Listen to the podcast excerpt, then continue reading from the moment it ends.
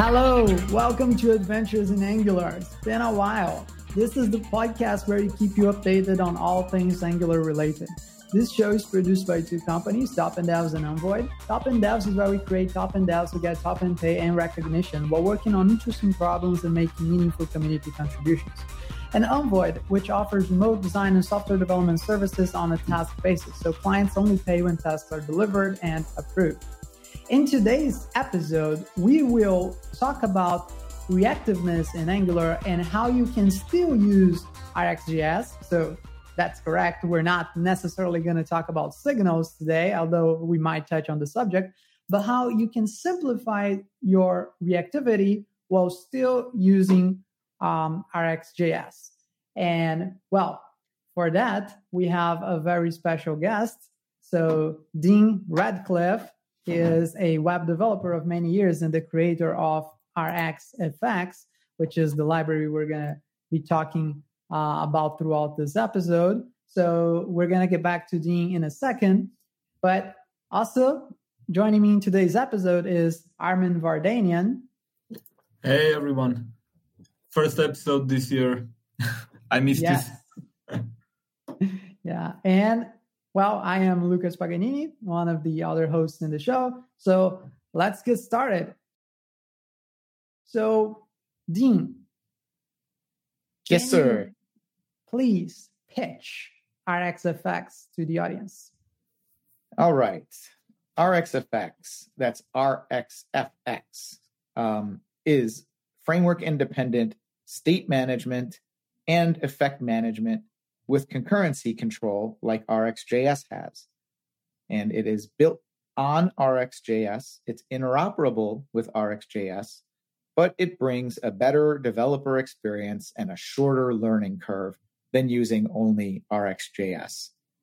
Uh, compared to RxJS, RxFX will still concurrency control your async functions, like with those concat map, switch map operators but in a way that'll be simpler, safer, and with greater readability. Okay, that's really uh, yeah. interesting. And I was uh, I was actually taking a look at the repo. So at the root, I noticed that like uh, in the package JSON file, you don't have RxJS as a dependency. So uh, I do have like, RxJS as a dependency, but not in the root.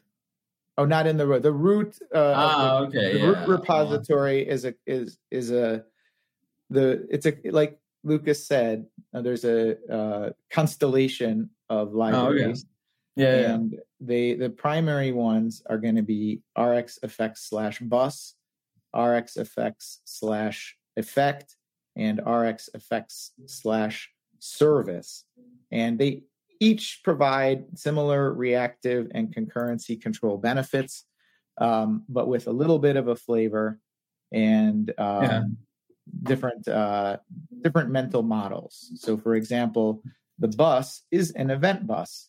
It was actually uh, derived from um, a simple RxJS event bus that um, the uh, company um, I don't know somebody posted. I can't remember the name or the exact company name. It was had to do with the RxJS creators. There was a simple event bus, and then I built on that event bus and uh, the uh, event bus brings pub sub benefits. So that's like you trigger an event somewhere, and an event listener responds by running an async function, but that listener can be concurrency controlled. So imagine having your RxJS operators kind of baked into the listener. So that's the bus model. Um, it has the advantage of your uh, your code that's triggering events. Say you have a component that triggers an event when it's clicked to save something to a database, but now you want to send an analytics event that that button was clicked, right?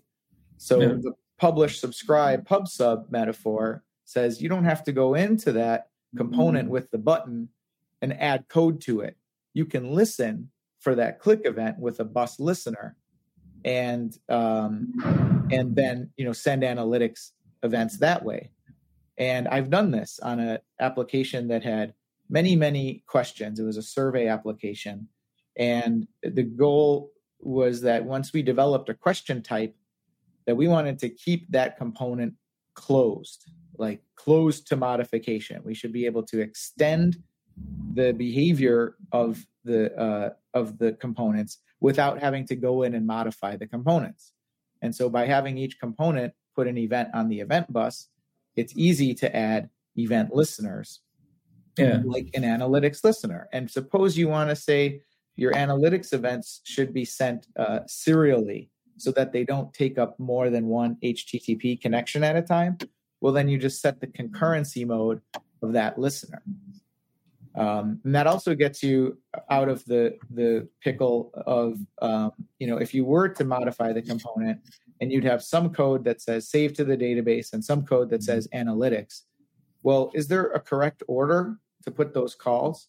And if you put the analytics call first and that analytics call errors for some reason, is that going to keep it? Are you going to keep from needing to, you know, is, is that going to prevent the database call from functioning? So it's actually much cleaner not to keep piling things into the one component, but to set up separate listeners. And another benefit of RxFX is error handling.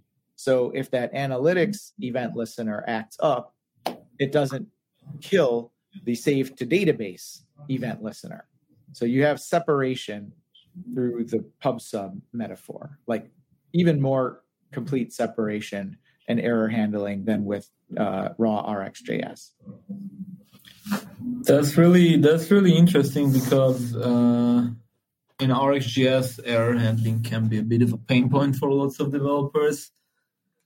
Uh, well, I, like there are all, all of those tools. For example, uh, we have retry, retry when, right with the count. We have we could just do scheduler and so on, but um, some some of those tools, uh, especially I think from the perspective of the documentation, aren't readily uh, like obvious that those can be used for error handling.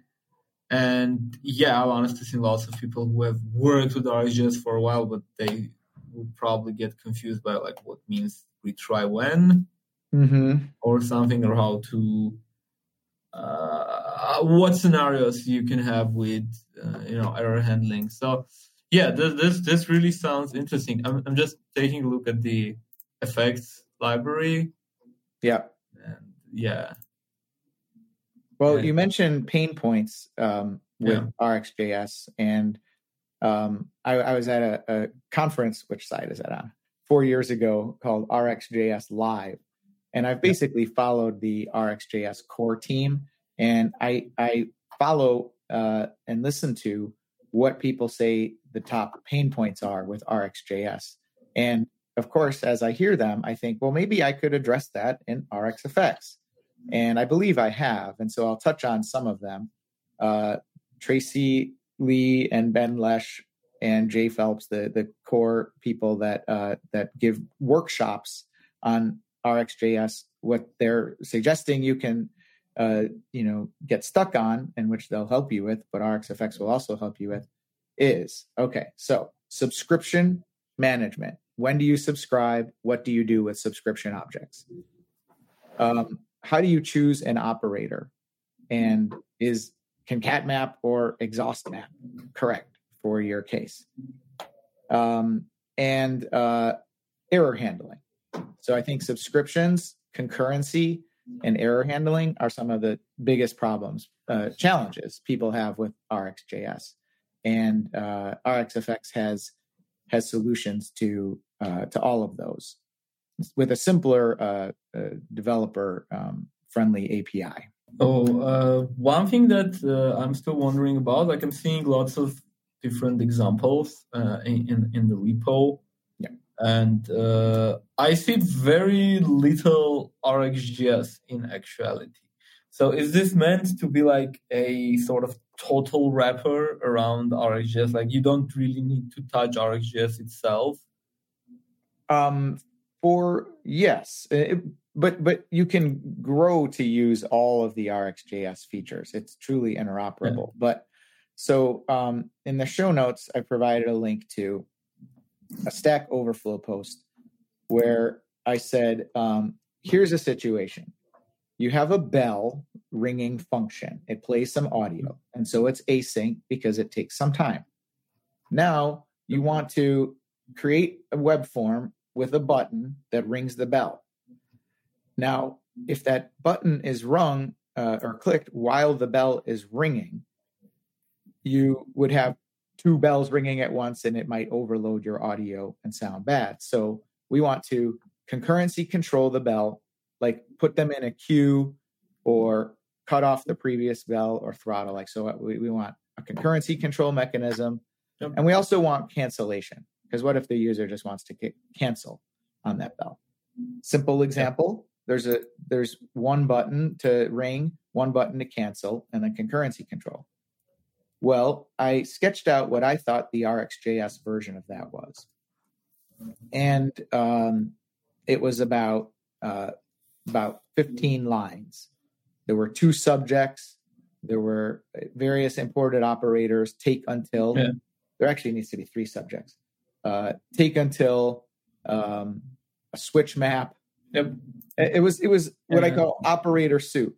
And the RxFX, yeah. given a function that returns a promise or an observable for ringing the bell, the audio, it's you know one line to wrap it in uh, an effect with the create effect function. And it's one line to request it, which is the same for RxJS, one line to like trigger the bell ringing. But then cancellation is just dot cancel current. And canceling the entire queue is dot cancel current and queued. So it's a question of when should you like deep dive into RxJS?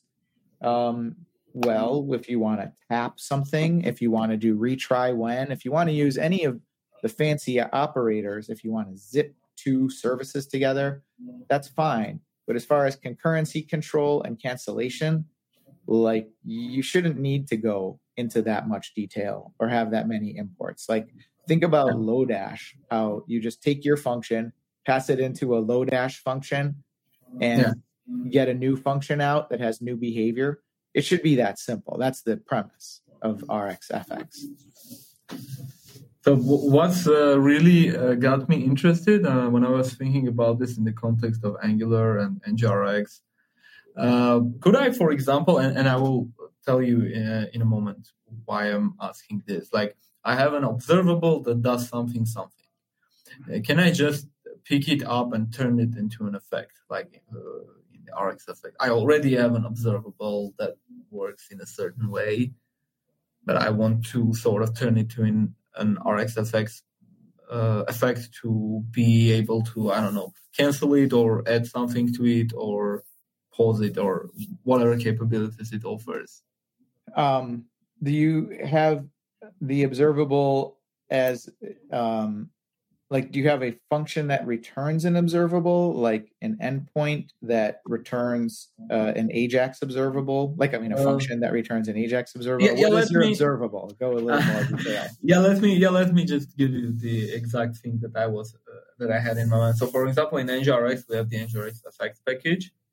Uh, and it's fairly decent to create like effects based on actions and so on but it doesn't have very many features. So it, it, essentially, it provides you with the function to sort of register an observable that NGRX will listen to and whatever you want it to do. And it gives you the actions observable, like whatever actions happened in your, uh, I don't know, application and you just mix them and then you have to go and use a bunch of RxJS if you want something complex. Like 90% scenarios, just like I make an HTTP request, then dispatch this or that action. But uh, sometimes you need like, oh, I, I, want to retry this. Is this something specific happens? Or, or uh, maybe in some cases i want to throw away the previous request and start a new one but in right. another scenario i want to do something else. And it becomes as you mentioned like an operator soup. In the effect it becomes really uh, so and the funny thing is like in ngrx when you create an effect especially like you have functional effects now you have a variable that represents this, this effect but you never use it like it would be great if you could bring it to your component and for example in some scenario a button was clicked and you could say okay cancel this effect or pause this effect or something in that regard mm-hmm. so i was thinking if i could take these actions observable that that is the thing that i need from ngrx i need to know what actions like happen yeah Yeah. and just I don't know, plug it into this effect and maybe use it this way.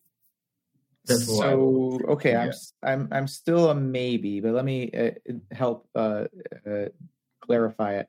So there are observables that are like the sources of effects running, and is that what Uh, you're there is one about? observable. Yeah, yeah. NGRX gives you one observable. It's called actions. And Actions, whenever an yeah. action is dispatched somewhere, this action will, uh, you know, send a new emission. which So actions that action. sounds that sounds like a hot observable.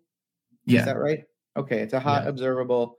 So with you generally wouldn't um, have that wrapped in um, RxFX. Uh, you would you would maybe trigger some effects based on Mhm. a filtered set of actions, right? Yeah, so, yeah.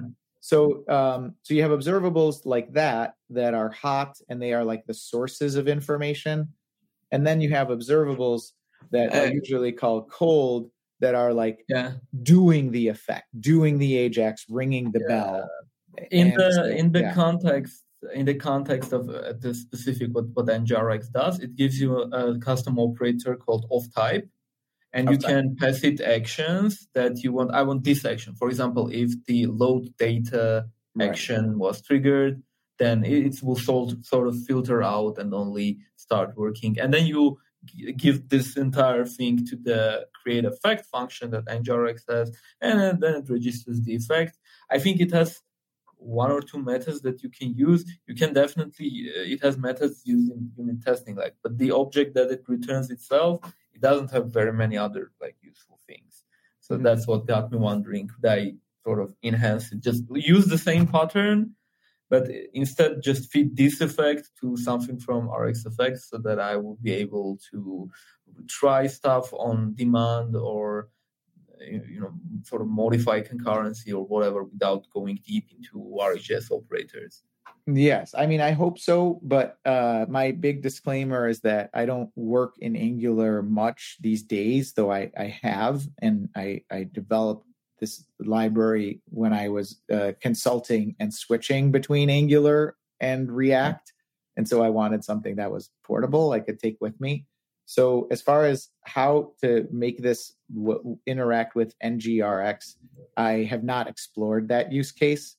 Um, but my my general sense of it is that you would have an effect uh, like ringing a bell. You would have your actions of type, and then you would basically uh, subscribe to those actions of type and say when those uh, come through, ring the bell. And now you have a concurrency controlled, cancelable bell on the one hand. It's independent.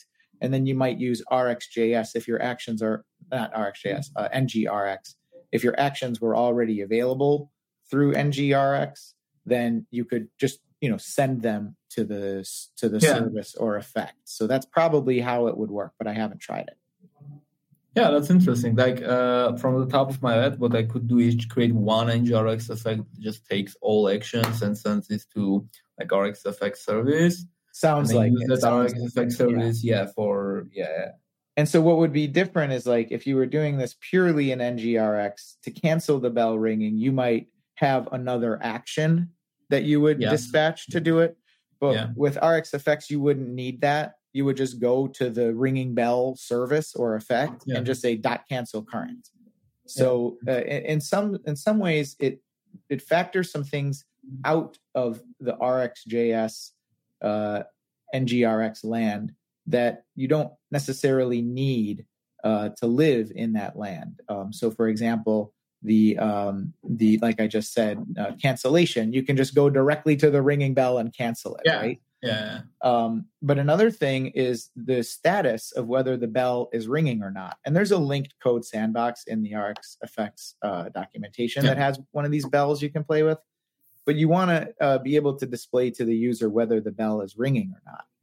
And prior Yeah, to that's m- the status, my prior to my working on RxFX and um, almost almost and almost every uh, app I did, I, I had a field in state called loading, right? Or for a yeah. bell ringing. I would explicitly code that into the state model. But then I said, well, if you've got a promise that isn't resolved, if you've got a bell that's still ringing, how come we don't automatically have access to a field? Like, how come I have to build that into the state model of, of my app? Because the problem Yeah. with that is, you know, you have all these examples that say, all right, well, you're going to have an Angular component that uh, has a button, and then you're going to use the HTTP client to, you know, fetch some stuff. So the first thing you do is you're going to, you know, set is loading to true. Then you're going to do the effect. Then when it's done, you're going to set is loading to false. And that manual tracking of the loading state is bundled into RxFX. You can track the loading state. So I also have an example that's- of a counter that's asynchronous. It takes two seconds to increment the counter. And the state model only contains the count, but RxFX keeps track of whether it's executing or not.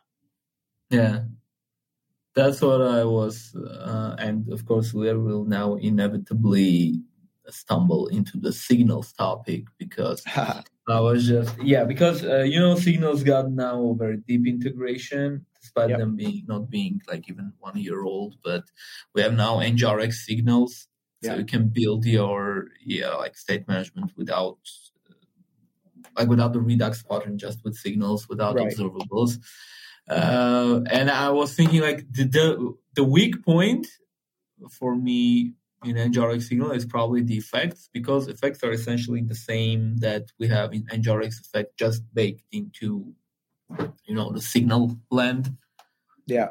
Uh, and yeah, that got me thinking, especially with the loading example, because there you will have to do like even more work because you are inside a signal state, and Yeah. like you start uh, an HTTP call, for instance, you have to go like patch state loading through something like Yeah, that, yeah. and then you will have to you will always have to add this line of code and the other line that says something like finalize patch state loading false. And uh, it's it's not a, it's not a pattern that uh, I personally like, and, and and you can't sort of make a generic function that does that because the loading state can be different depending on whatever you are trying to yeah accomplish, unless you resort to some magic strings or something. But that's not a, Right. not a good solution to that. But I mean, we've had, yeah, we've had uh, promises since uh, 2015, and Yeah. nine years later, like, how come we don't have like an abstraction that just automatically knows? Like, how come we're still writing manual loading states? Like, why don't we have an abstraction that knows whether it's executing or not, and is cancelable if uh, if the endpoint of course Yeah. returns an observable because promises are not so simple to cancel as observables, and that's one of the greatest things about observables. And I'm I'm I'm I'm super Yeah. geeked on observables. They're coming into the language, uh, into the the, the Yeah. browsers are starting to integrate it. Um, slightly different API than RxJS observables. I'm still learning about like how am I going to have to adjust my code when when those uh, come into play. But um, but it's it's I- mean RxJS is a tremendous library. Um, if I could give your listeners a, a little uh, history uh, lesson of async, I, I did a little research um, to find out like how RxJS and promises uh, evolved, and uh, and uh, could I I could do that now or later. I mean, uh, I mean, we sort of can, yeah, but it's interesting. I, I've never thought about it this way because I've never really worked with promises. No, no, I have worked with promises. Oh, really? Since I wa- since I started doing well, well, I worked with promises when I was doing Angular JS. We didn't Yeah. have like we didn't know much about RxJS back then. Then Angular two dropped in Yep. 2016, and uh, yeah, since then I, I've not really touched promises that much Okay. unless I was I don't know teaching someone about them or stuff. I wasn't really using them in the code, but it never like I, I just thought you know promises are sort of weak and observables are very powerful, and I can do HTTP calls with observables. Then yeah, I don't care about promises. No, I mean that's that's Uh, actually yeah. very true, and I don't think it's judgmental or critical at all. Uh, promises, you could say, are a subset of observables. Definitely. Yeah. right? And so you can build a promise with uh, an observable, but the the reverse is not true. And Yeah. um, so yeah, so let let me talk about uh, mental models because my mental model has been evolving a lot over time, and I think I can clarify for the listeners a lot of things that you hear about what observables are because that's even kind of you know confusing um, so observables have been described any number of ways. They've been described as lazy. They've been called just functions. An observable is just a function, which is the hardest explanation I, I, I have Yeah. to grasp. Um, they've been described as streams of values, or they've been described as promises with more than one value. So a lot of those are confused. Oh, they've also been described as push collections. Um, Uh, they've been described as is it unicast or multicast? Well, it's unicast, but how do I how do I tell? It's very hard to piece together like what the heck is an observable Yeah. with all of these explanations. So I have what I think is going to be the final explanation of observable that that people will need to hear. And here's this: observables are a template for a running process. They are like the string ls-l. Okay? So they're like the string ls-l because the string ls-l is not executing. It's just a template from which you can create a process that lists the files in a directory, right? So observables aren't really lazy any more than a template is lazy because when you click on the template to create a new document, it creates a new document. When you have a string, a command string to run a process, it runs a new process. So, yes, you can call them lazy because they don't give you values till you subscribe, but that's exactly like the way that a Unix command line string doesn't give you lines of output until you execute it and hit enter. Um, are uh, so you look at what can a Unix process do? And this is what's so strong about observables. They can do everything that a Unix process can do. They can have an exit code of true or false. I mean, basically, they can complete or error like an observable. Yeah. And they can produce one or more values. They can also produce zero values, which is why the description of an observable as a stream of values it misses the mark. An observable uh, is a template for a running process. A running process, which is a subscription, consumes some resources. So, the main thing about an observable is that it explains how to consume and release some resources. Just like a command line string tells you how to consume some resources, and then it has a standard way of canceling it. So, it's perfectly valid to have uh, a Unix command line like RMRF node modules which doesn't produce a bunch of values. And it's perfectly valid to have an observable that isn't about values, it's about getting some work done.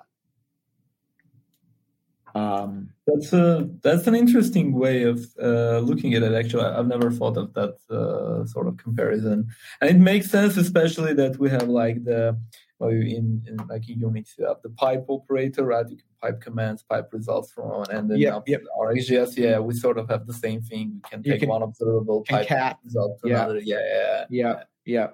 that's really interesting way of looking at it. yeah it's it's just so it's just such a perfect match it's a template it's a you know command line string that's like a perfect match for me um, and so what i found is um, that the best use of an observable which is of course a description of some work that can be done a template for doing work the best use of an observable and pretty much the only thing you need to to do in rxfx is use an observable as a return value so that's kind of talking about cold observables, um, but it, it could also be a hot. I, I don't really find there's much distinction between hot and cold. There's still a allocation of a resource that you can release either way, um, and they may produce values or they may not. But so observable is a great return value, and in RxFX, when you return an observable from a function into an effect or a bus listener or a service, you don't have to call dot subscribe on it. right? And and the and it works because if you're ringing a bell and you have an observable for ringing a bell, when the bell is rung, you return the observable for ringing the bell. Well, RxFX knows that if you return an observable, well, of course I have to subscribe to it. If the concurrency model says subscribe right now, because there are concurrency models that don't say subscribe right away. For example, a blocking concurrency model, also known as exhaust map. So uh, observables make a lot of sense as a return value, and I've written uh, very large and very async applications with RxFX using observables, and I never call dot subscribe.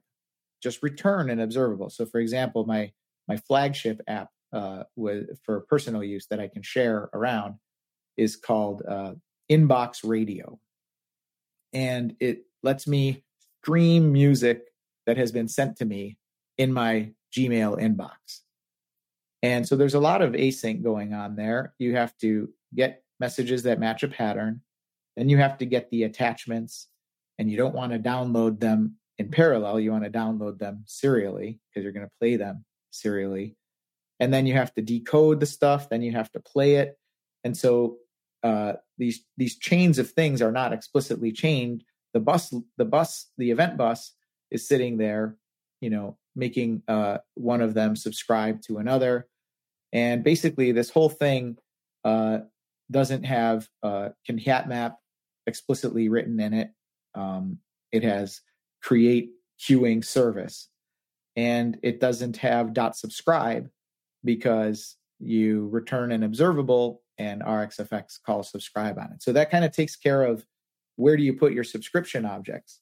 Well, you don't generally need to see the subscription objects uh, in in this. Um, the exception to that would be if you had um, an observable of button clicks, for example, and you needed to like call an effect on every uh, button click from that observable, um, then you would subscribe to that outer observable and say, okay, each time a, a, a notification on the observable comes in, then call this effect. So that's where you would, uh, if you had uh, like a native RxJS observable, you could totally call dot subscribe on it and do whatever you want. But um, if you were returning it as the return value from an effect or a bus listener, uh, you wouldn't need to tag dot subscribe on the end of it.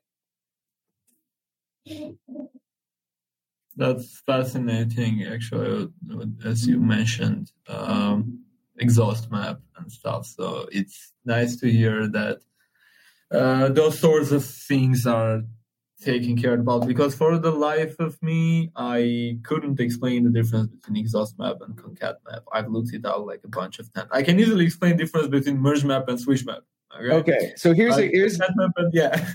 So here's a here's a gift. This is for everybody. It's a free uh, way to keep all these things straight. Can you can you scroll down uh, in the rxfx repo? Yep in so the see, effects one, yeah, I was in the service one. I think yeah. either one of them. So do you see some cards um, that yeah, have yeah. pictures on them? Oh, Dean, is, by the way, uh, if you're comfortable with that, we could even share your screen. Some people can be watching from YouTube, so they could be oh. seeing the live well, stream. I would, I would happily do that. Um, sure, let's do that. Okay, I think you're seeing a GitHub repo. Yeah. Okay, so this is the RxFX main repo. And if you scroll down, there's some code examples, and then there's a list of the libraries. Yeah, in the FX one, uh, there's the fascinating set of cards. Yes, and so here here is the here is the set of cards that you can yeah. use. I have not printed them myself yet um, on like true quality card stock but if people are interested in that i would i would do that. I would love to have these at my desk. Well when we collaborated with desks next to desks and other people. Um, but yeah so this gives friendly names to each of the each of the modes. It has pictures. And then in the uh, little um, in this window it says also known as merge map also yeah. known as concat map. So you know my bias is to kind of tuck RxJS into something as a bunch of implementation details I'm not trying to teach people how to, you know, um, necessarily uh, use RxJS better if they can get the, the first 90% of use cases um, under friendlier names and in a friendlier library, then that's kind of what, what I'm advocating for. Um, I've gotten several teams that I'm on to adopt this uh, early in the uh, development life cycle. And then when people can the, use uh, one of these, they, they use that. And then if it comes up against something that doesn't uh, fit into that paradigm, well then you know hey this this lets you use any amount of rxjs uh, on top of it but yeah i would say that this is uh, mnemonic and friendly for for people to remember the modes and just have good pictures of it because these modes this is what's amazing about what they came up with rx when they came up with rxjs and i'm going to go rewind a little bit in history um, i'll stop sharing though um, so in 2004, Gmail came out and and Ajax started to get used like in seriousness. And as Ajax was getting used between 2004 and 2011, callback hell was like really forming. And you know when you attach an event listener to something, if that event listener starts some async process and then that event comes in again, you know, you don't have concurrency control. So seven years after like Ajax appeared, Microsoft Labs, our research and development, went down and said, we got to solve this async problem and we got to solve it for good. And hit all of the use cases. And this is four years before promises. And they came up with the ReactiveX um, you know, project, which, you know, became RxJS and all the implementations in all the languages. So they had, you know, PhD computer science people and everything really looking at this async problem and saying like what are all the tools we need to solve every use case in async and they built it but by 2005 by 2012 uh, the a plus team was working on promises and promises were gaining traction. I think partly they were beating winning the race because the documentation for rxjs was just really problematic. Um, they you know like the documentation for uh um gosh for uh merge map it, it, it's it's obtuse. It projects inner observables into the output observable and it's just not it's just not descriptive enough so promises from 2011 to 2015 were gaining mind share and they were an improvement over just regular functions, but they didn't get all the way to RxJS. And then promises were adopted, but promises can't control concurrency in all the ways that RxJS can. And so those concurrency operators that are so hard to remember, but described in those cards that I showed, those things are amazing because they solve for all async combinations. And I can I can I can describe this in real life too. It isn't just RxJS. They didn't just solve like for web development. It's like extrapolatable. It, it, it can be extrapolated to real life. So I gave the analogy on the React show. Suppose I am making a sandwich for my daughter. She wants a grilled cheese sandwich. I'm on the stove. I'm busy. I've been requested to make a sandwich. I'm busy making the sandwich. And she says, Dad, I want chicken nuggets instead. Well, these five concurrency modes, well, four of them are in RxJS. I added the fifth one. Um, these five concurrency modes describe what I can respond with, right? I can merge map. So, in other words, I can just start a new pan cooking the chicken nuggets next to the grilled cheese. I can say, um, okay, Sierra, but only after I make the grilled cheese, I'll get started on the chicken nuggets. That's concat map. I can say, "Oh, you want chicken nuggets? Well, I better stop making the grilled cheese. I'll make you chicken nuggets instead." And uh, I can also say, "No, Sierra, I'm already making your grilled cheese. Uh, I'm not going to start chicken nuggets." So that that happens to be exhaust map. Um, finally, the the final one, which I just came up with by looking at what are all the possibilities. The final one is I'm making the grilled cheese. Sierra says, "Can I have chicken nuggets?" I just turn off the stove, for the grilled cheese and I say, I can't deal with all these requests. Just make your own lunch so I can walk away from that. These are universal, right? And so it's really cool that RxJS has uh, all of the universal possibilities embedded in it. It's not cool that everyone isn't using it.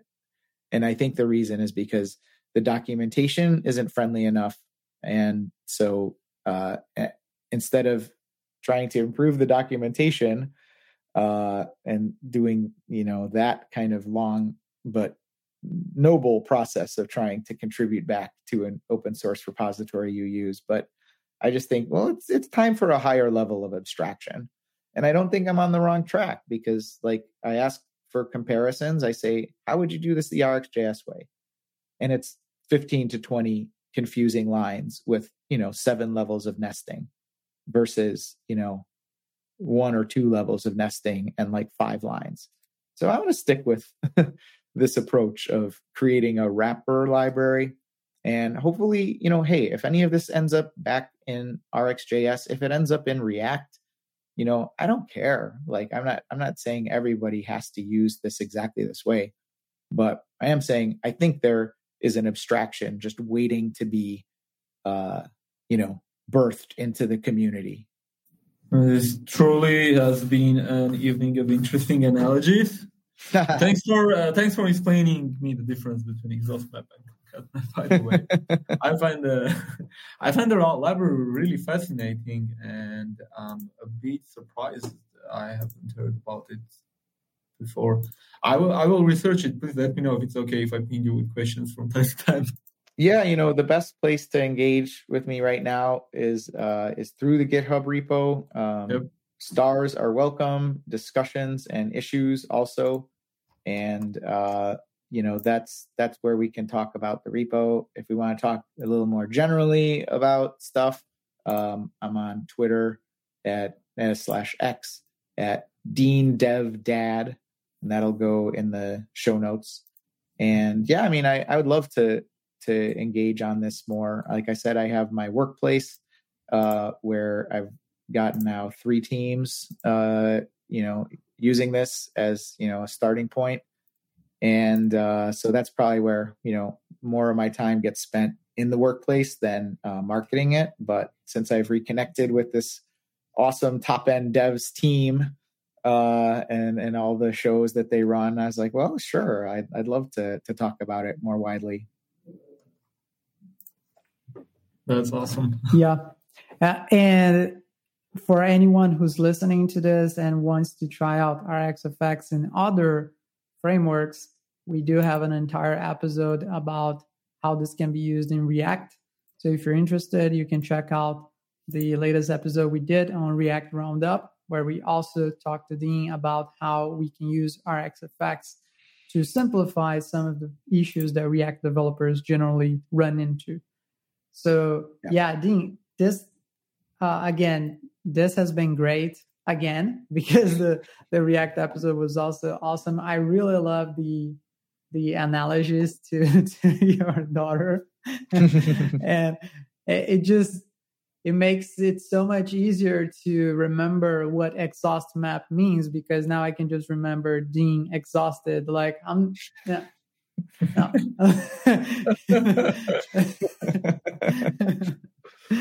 yeah. So thanks, thanks again, man. I uh, hope you come back even even more times whenever possible. So let's do a quick round of promos before wrapping things up. Yeah. So Dean, you were mentioning your Twitter, the GitHub repository for the project. Is there anything else you would like to promote? Just that. Just that. Okay. Okay. Awesome. So yeah, just reiterating anyone who's listening to this, if you can stop what you're doing for just 10 seconds and go into the GitHub repository and give it a star, that could create a chain reaction that is going to lead to eventually us having better names to our RxJS operators. So please do that for the entire community and future oh, generations. Well, I, I, should mention there is a thread, uh, a discussion in the RxJS repo that opened up recently where they're seeking to uh, do some renaming in RxJS 8. So um, you can find that on Ben Lesh's profile on Twitter. And so if you have opinions about it like I do, you can you can contribute in their discussion directly. I'm sure they'd appreciate the community input. Awesome. Armen, I'm gonna give this to you in a second. I know that you have a special announcement, so I'm gonna leave you to the end. Mine is just gonna be uh, the the regular episode intro. So if you're interested in um, outsourcing your software or design teams, or or even better, extending your design and software development teams, you should definitely check out unvoid.com. Is unvoid.com. And yeah, that's basically to be my promo. So, Armen, please take away. I know you have a huge announcement. well, it's not that huge. The huge announcement like a month ago. Uh, as I've mentioned on the previous episodes and also on Twitter and LinkedIn and all the other places I visit, I don't know. uh, I wrote a book on Angular. Uh, it's called Modern Angular. Uh, it's with the Manning Publications. Uh, it's in early access now. Uh, so out of the 10 uh, total chapters, we have now five out. I think two other chapters will drop like in a week or two, I guess. Uh, but the entire manuscript is finished, so no worries if you think I'm not gonna finish it. I have finished it. I'm just doing some polishing and listening to early access readers' comments. Uh, and by the way, the fifth chapter, the last one that is right now available, is about RxJS. So yeah, uh, if you if this episode got you interested, maybe you can also take a look at that chapter.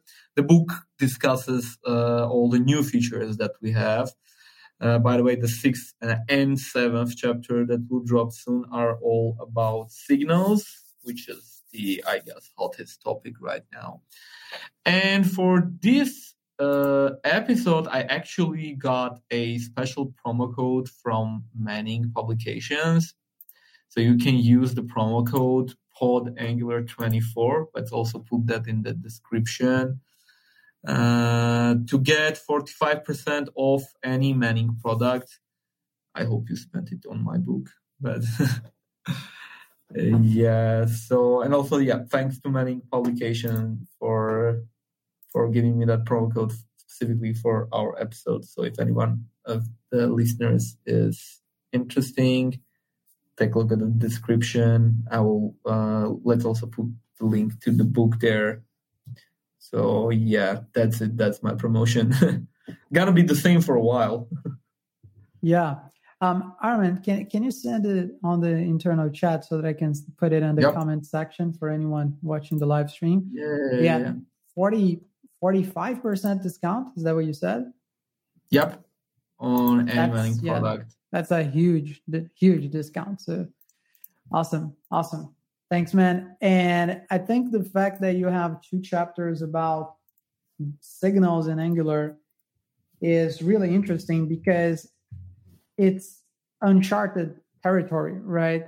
Like in terms of conventions and things like that. So I think it, this is the kind of thing that is relevant even for those that are already experienced. Like you might be thinking, oh, I don't need Armen's book. Like I'm already experienced in Angular. There's no need for that. Uh, and, and, even signals, yeah, like I'm comfortable with signals. I know that they were released with whatever, but I'm pretty sure there's something that you can learn from those two chapters specific to signals. So I would still highly recommend buying Armen's book, even if you feel extremely comfortable with Angular already. So yeah, coupon is in the show notes. Again, it's pod, P-O-D, Angular 24, all together, no spaces, no dashes. All right. Thanks, thanks, man, for having uh, cool book. for saying that. cool book. Just checked it out. Thank you. All right. So, guys, thank you so much. Uh, I also putting the link to Armen's book in the comment section, so you have the coupon and the book linked there. No reason to not not buy it. Um, but yeah, again, guys, thank you so much. Dean, thanks for being on the show for not just all the the time that you spent um, in here, but also the effort to build this amazing library that is available for everyone in, in open source. So that's really that's really a major effort. Thank you for that. And Sure. yeah, well, at least that's it for me. Yeah. Thanks everyone. See you in the next one. See you in the next one. See ya.